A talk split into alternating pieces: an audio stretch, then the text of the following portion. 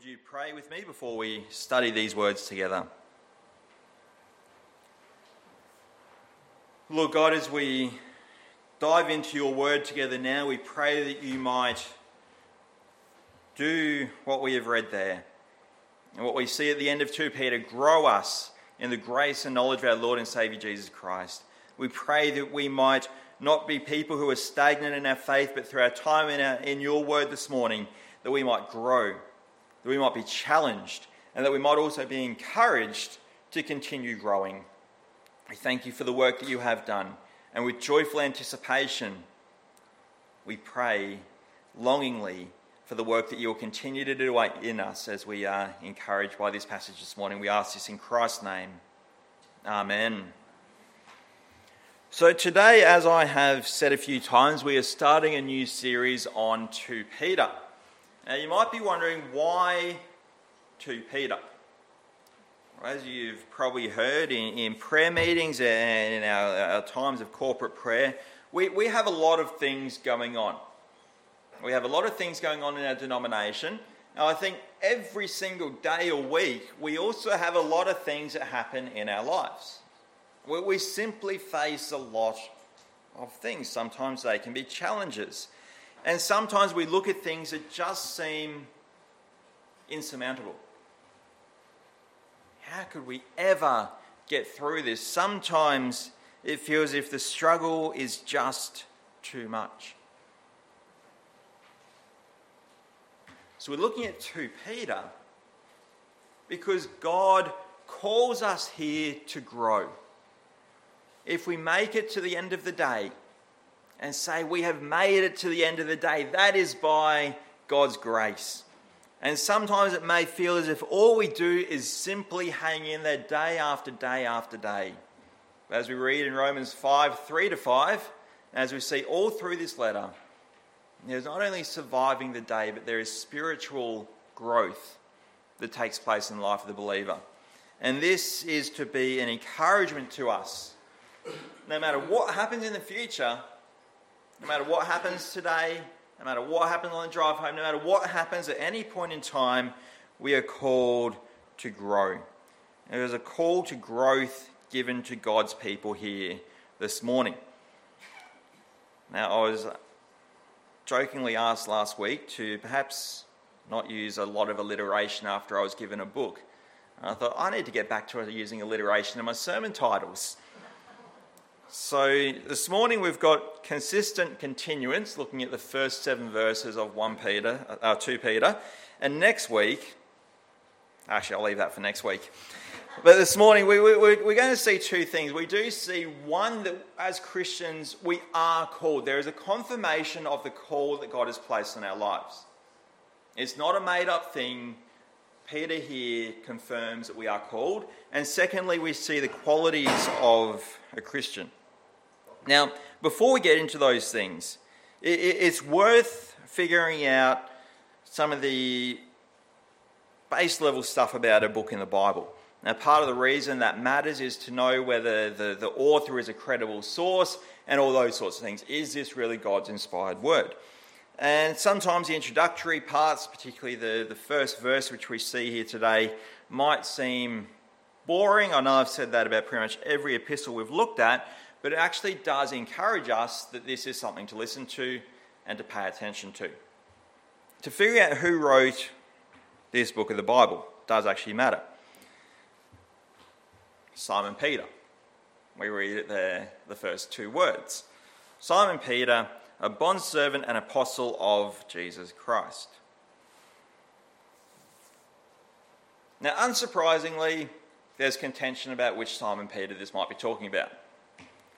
Who is this actually talking about here? Is it actually the apostle, or is it somebody assuming the, the, the pen name of the apostle? What's really going on here?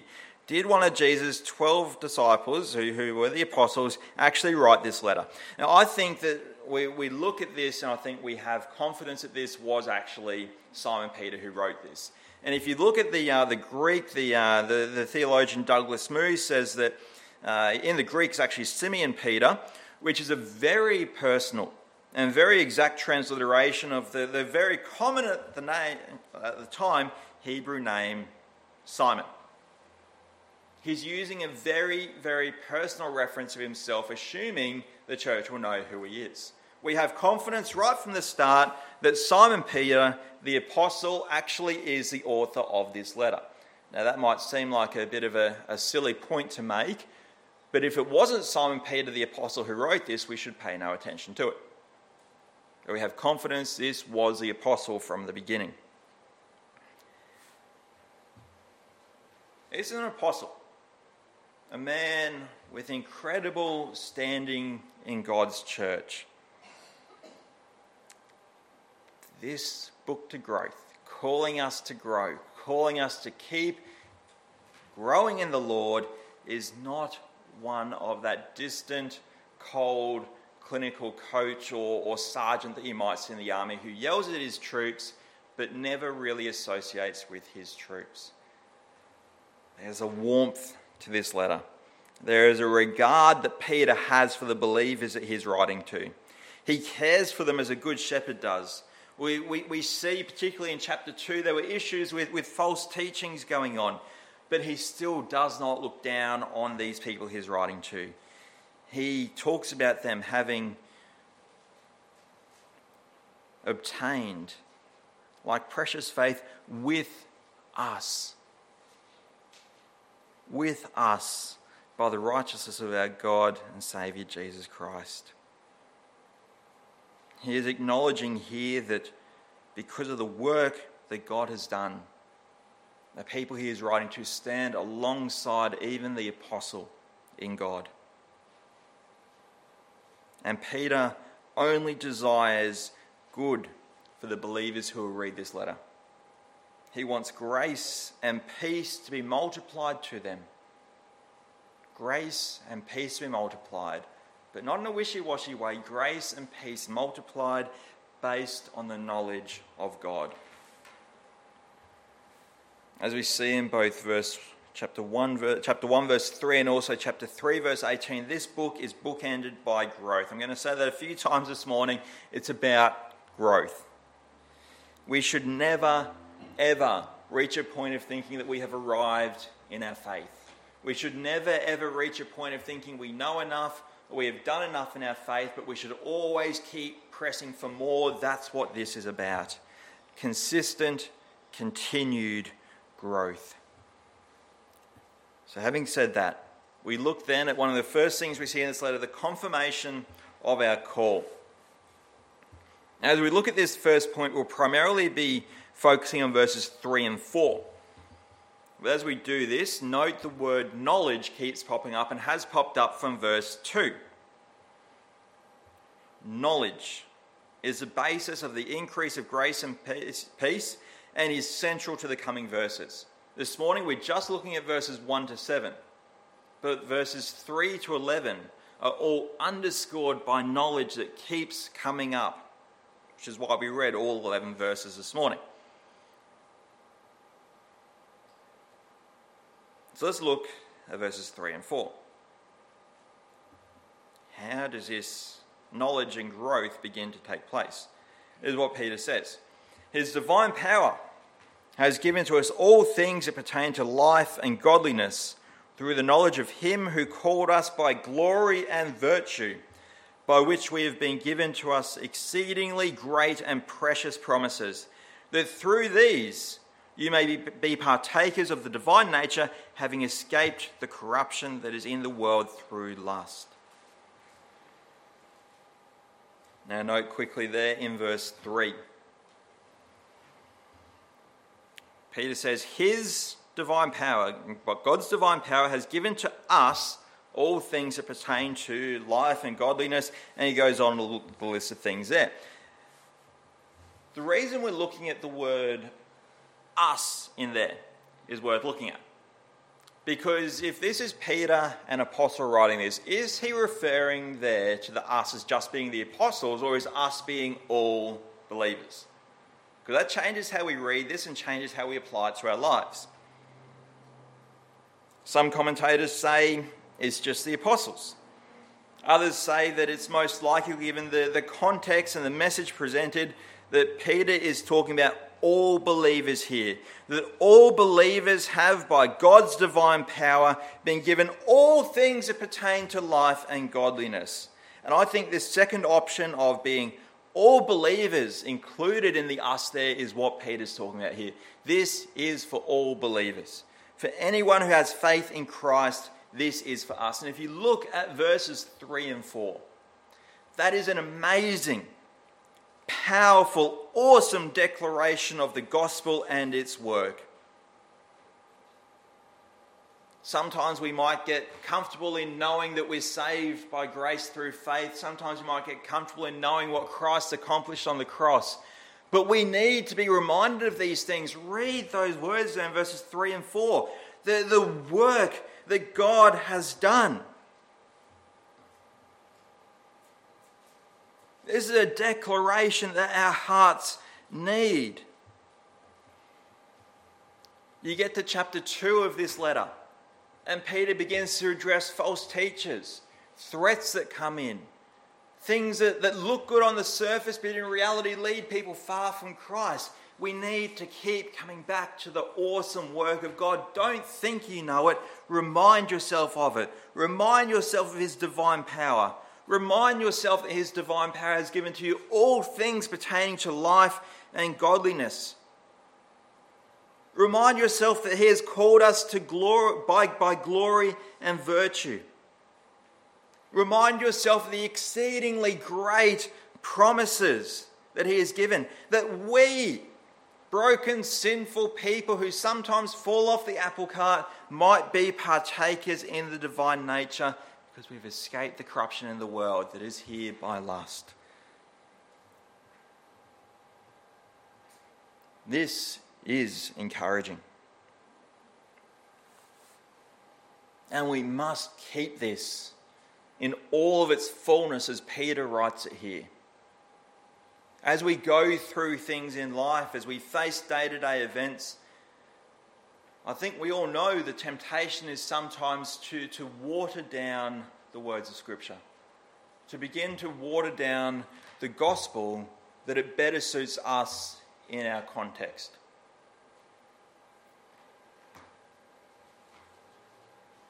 When we do that, we perhaps begin to, to doubt the work that God has done.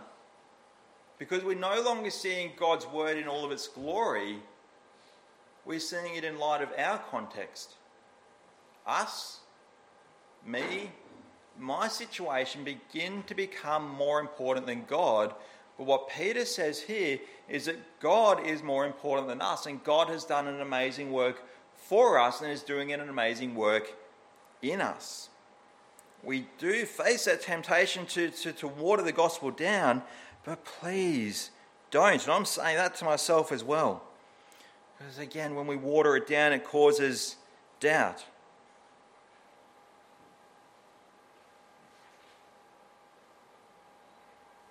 Doubt of the work that God has done.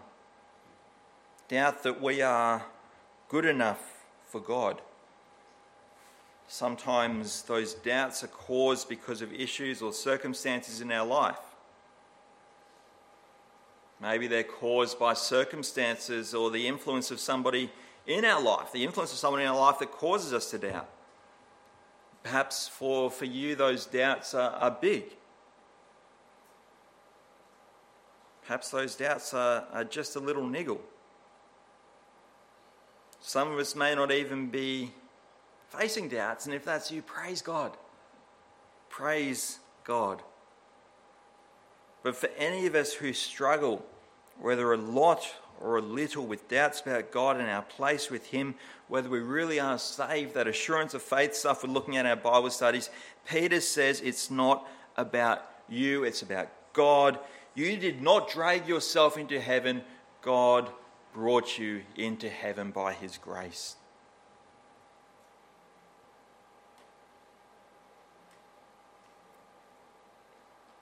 The faith that we have must revolve around God. God must be the start and the end of our faith. and he has granted us knowledge pertaining to life and godliness. Now, Peter talks in the next verse, which we've read a few times now, uh, about this really being a contrast to the corruption we lived in prior to God calling us to be his own.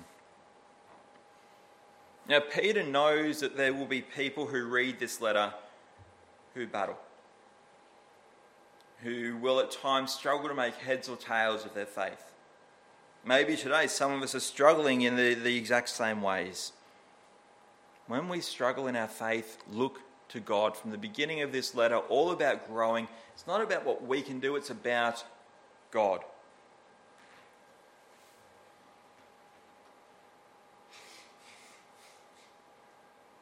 We have every assurance guaranteed to us.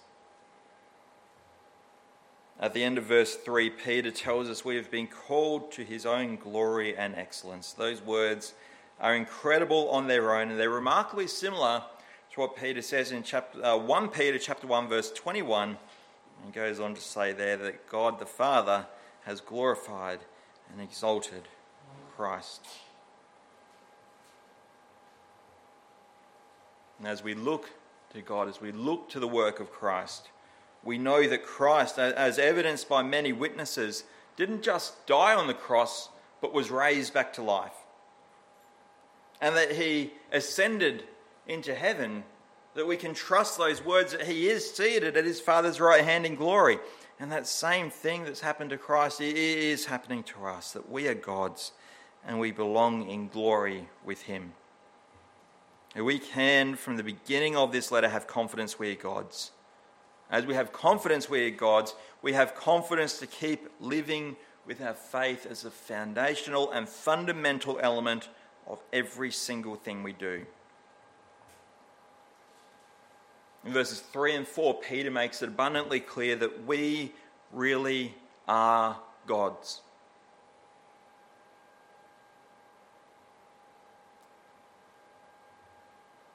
There is glory waiting for us. We are His, and He is ours. And then Peter begins to talk in verses 5 and 7, 5 to 7 rather, about the qualities that are present in the life of the Christian. And at this point, we really begin to see what this call to growth in the knowledge of Christ looks like. And in verses 5 and 5 to 7, there is a bit of work for us to do. As active verbs here, add, or as other translations might say, supplement your faith. Peter is basically calling us to go to the spiritual gym. We are called to get spiritually buffed in this part here. But have you ever made a commitment to go to the gym or work out, exercise? Have you ever struggled to keep that commitment to work out and exercise? Sometimes we need motivation before we can actually do it. But you know what? Peter, rather than just saying growing God, has actually given us motivation in verses 3 and 4 already. We are God's. We are His. Our call to be His children is confirmed. Yes, there is some work for us to do, but we are God's. We are safe in Christ. And knowing we are safe in Christ, that is our motivation to go to the spiritual gym and start doing what he says in verse 5 of add to or supplement your faith. For this very reason, add to your faith. Again, ESV, supplement your faith. As somebody who did some sports science a few years ago, I tend to like the supplement your faith. I like that. Peter really understands the value, the significance of faith. He doesn't just want people to have faith and call it a day. Peter knows that faith is a gift given to the believer that is a vehicle God uses to drive us into eternity. That's effectively how he describes it in different words in 1 Peter chapter 1. Faith is incredibly important. And he wants us to add to, he wants us to supplement our faith. Now, when you hear add to or supplement, you're probably hearing a lot of do this, that, or the other. And we're talking here, of course, about not growing up or, or out. We're talking, here, we're talking here about spiritual growth. Have you ever Googled spiritual help? I did on Friday. I've preached this sermon before a few years ago. And I did it last time, the number's is about six times higher now. I Googled spiritual help on Friday and I had 532 million links come up. Please be assured I didn't look at them. And fortunately, we don't have to look at pages upon pages of Google stuff to figure out what we need to help ourselves in our spiritual life. Peter tells us, he says, add to your faith, and he tells us what it looks like. He talks about some qualities that the Christian should, must have. he brings these into view. Now, when you look at lists, please don't look at this as boring. Please don't look at this as simplistic. Please don't look at this as something to forget, like me with the groceries.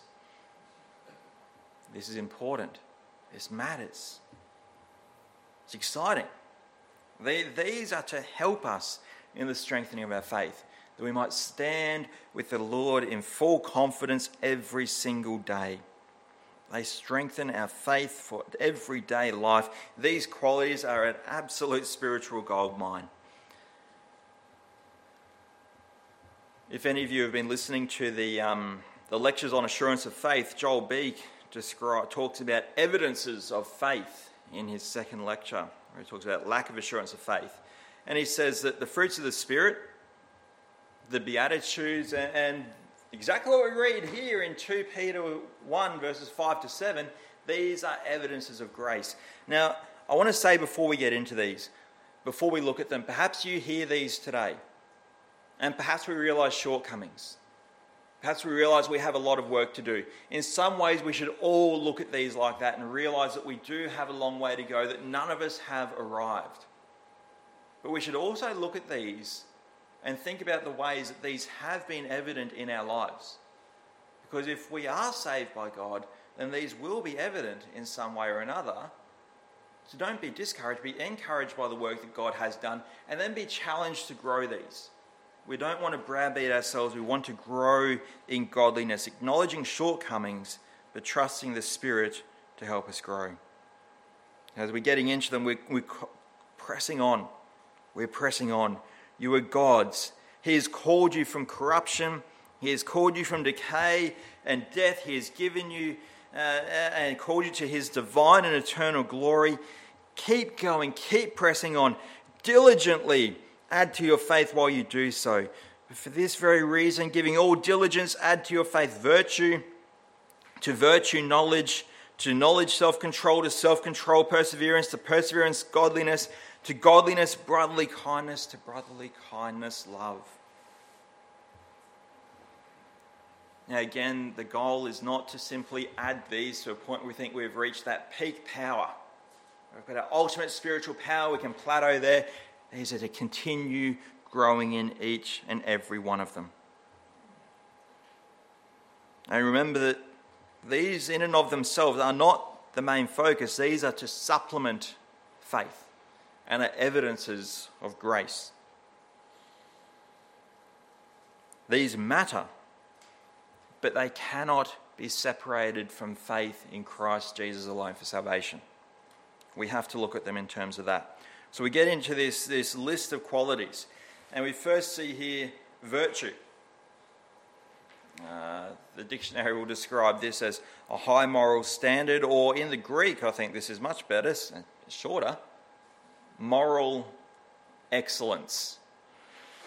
That is what virtue is. This is the first thing we add to our faith virtue, moral excellence. And if you think about it, that makes sense. We live for and we worship a holy God. We are called to be his ambassadors here on earth. How could we live with anything other than moral excellence in everything we do? It really makes sense.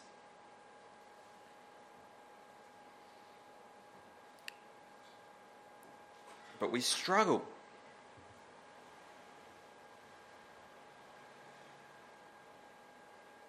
We struggle because we go through day to day events. We face times where it was easier to, to cut corners, to try and get away with something because we're not going to get caught, are we? I've shared this illustration before of when Anna and I were first married. We were heading out for a dinner a, uh, with a friend, and I was rushing. I think we were only going to arrive two minutes early, not five minutes early, so I was rushing. And I backed into a car parked behind our driveway. My first reaction, at the time I thought it was in my head, turns out I said it out loud was, let's go, let's leg it. I remember Anna looking at me horrified. What sort of monster have I just married two weeks ago? And my first reaction was, get out of there, act like it didn't happen. They won't know. They're inside, it's night time, no one can see, there's no cameras, we'll be fine, we can get out of here, it's all good. But that's not moral excellence. You see, we face maybe not backing into people's cars, we face situations where it's easy to cut corners. It's not always our instant reaction to, to show and to demonstrate moral excellence, but this is what we are called to do. It's an important thing for us to do. It's not optional. Peter tells us here, black and white, to be virtuous. We are no longer in corruption. We are no longer in deceit. We are no longer slaves to sin. So we should live the way that God has called us to live. Be virtuous. Have moral excellence. Which again only comes through the work God does in our lives. We need to take every opportunity, though, to allow our faith to thrive through virtue being added to it, rather than depriving our faith the opportunity to grow by ignoring those times where we should act with moral excellence. And then we look at the second quality here adding knowledge. And we begin to see how these are, are separate but also feed into one another. I want to say as well, we can't just choose which of these qualities on this list we're going to have because we like that one comes more easily to me, so I'll have that one, but not that one. It's not that sort of list. We must have all of these. If we truly want to supplement our faith, we must have all of these. And if you think about it, they do feed into one another. Virtue, moral excellence can only get us so far. I said in a sermon at Kalinga Bible Talks a few years ago that faith results in morals, but morals do not result in faith.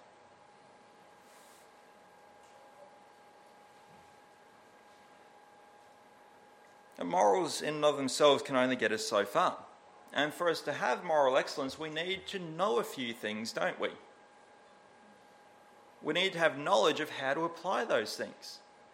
We need to have knowledge of how to act in certain circumstances that will enable those morals to be excellent rather than just maybe okay.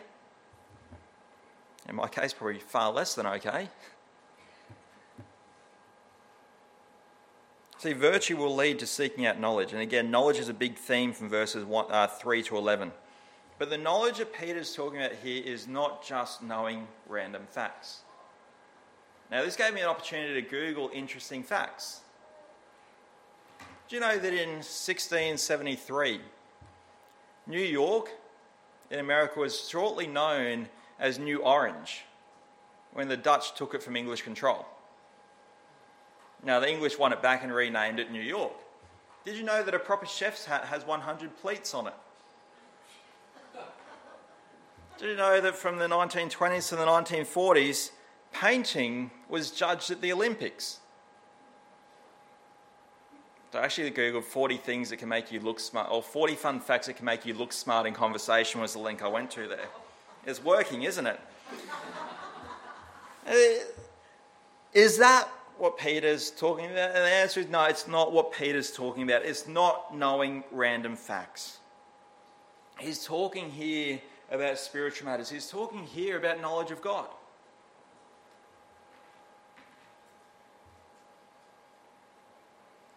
It's about knowledge of the one who has called us to his glory.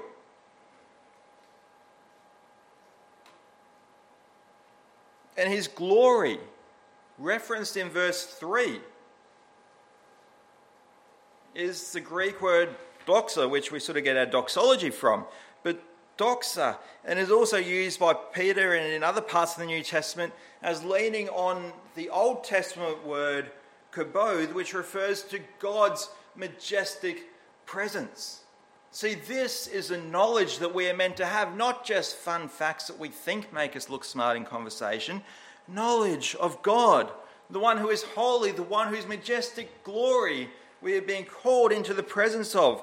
Virtue apart from the majestic presence of God simply is not enough. And when you hear of God's majestic presence and the glory there, why would we not want that?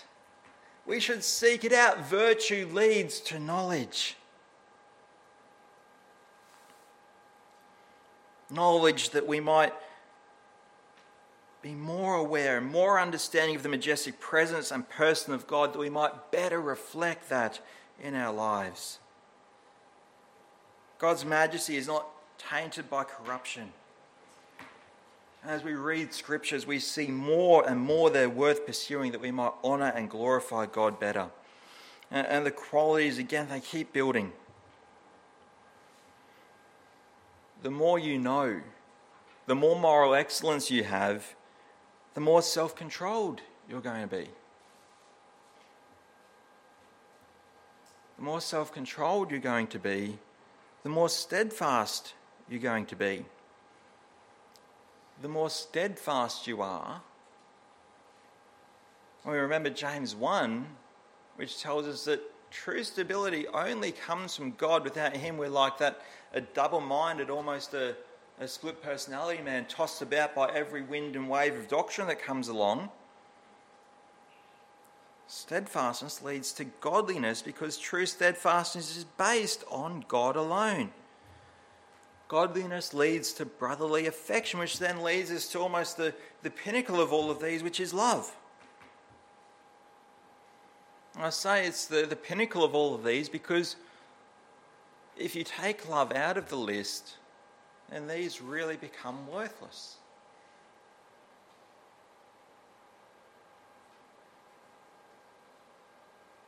And on the other side of things, if you remove those other qualities and only have love, then you're left with something which is just vacuous. Doesn't really have much substance, does it?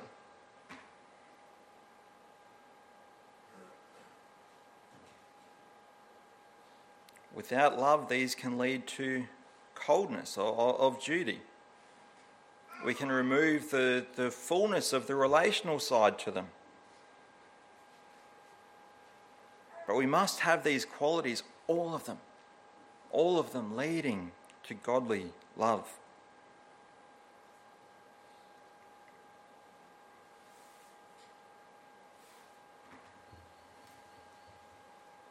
When we meet together to worship every Lord's Day, we focus our services on God. He and He alone is the object of our focus. Because the more we focus on Him, the better we will love each other. If we try to love God more by loving others, we fall short. By loving God most, we better love others.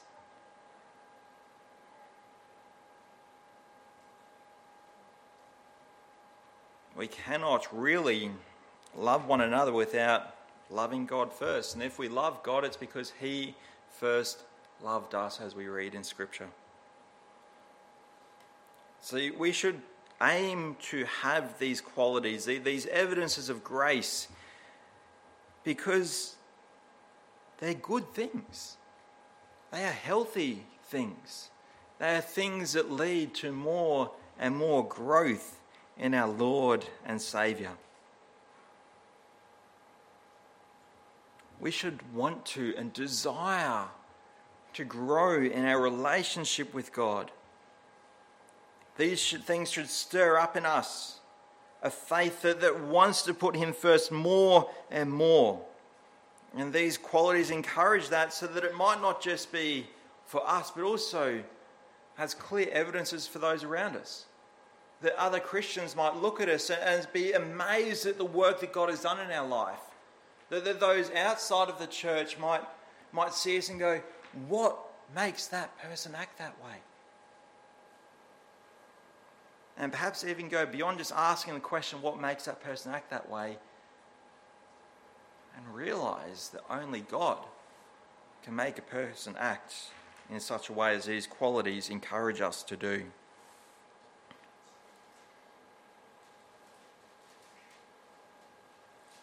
We should want to put God first more and more, and these qualities encourage us to do that. There may be times, I'm sure there are times, I've been there, where we can doubt our salvation. Circumstances, our own shortcomings, all sorts of things can get the better of us. And Peter starts this letter off by saying, Don't doubt your salvation.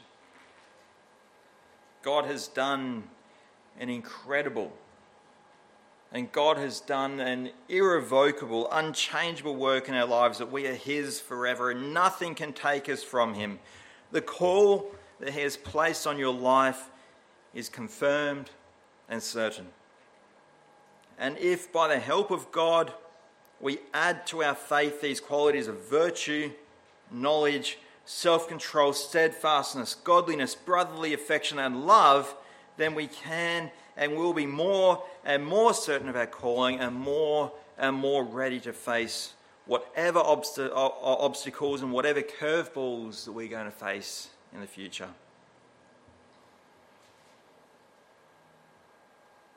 While there is work for us to do, while we may see shortcomings, while I see shortcomings in myself looking at these things, I hope that, like me, you're excited to continue working through 2 Peter. And I hope that that excitement isn't just about self improvement, but I hope that that excitement is caused by the ability we have to know and understand and live as better reflectors of the majesty and work of God. Let's pray. Lord God, we thank you for this amazing epistle of 2 Peter. We thank you for just the beginning we have looked at today.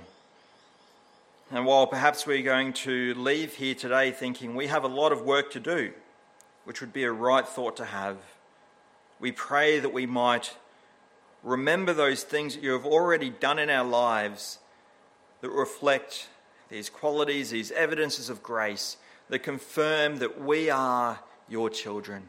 And we pray that we might not seek to, to add these things to our faith by our own strength or our own abilities, but may we always, always seek the help of your Holy Spirit to do this.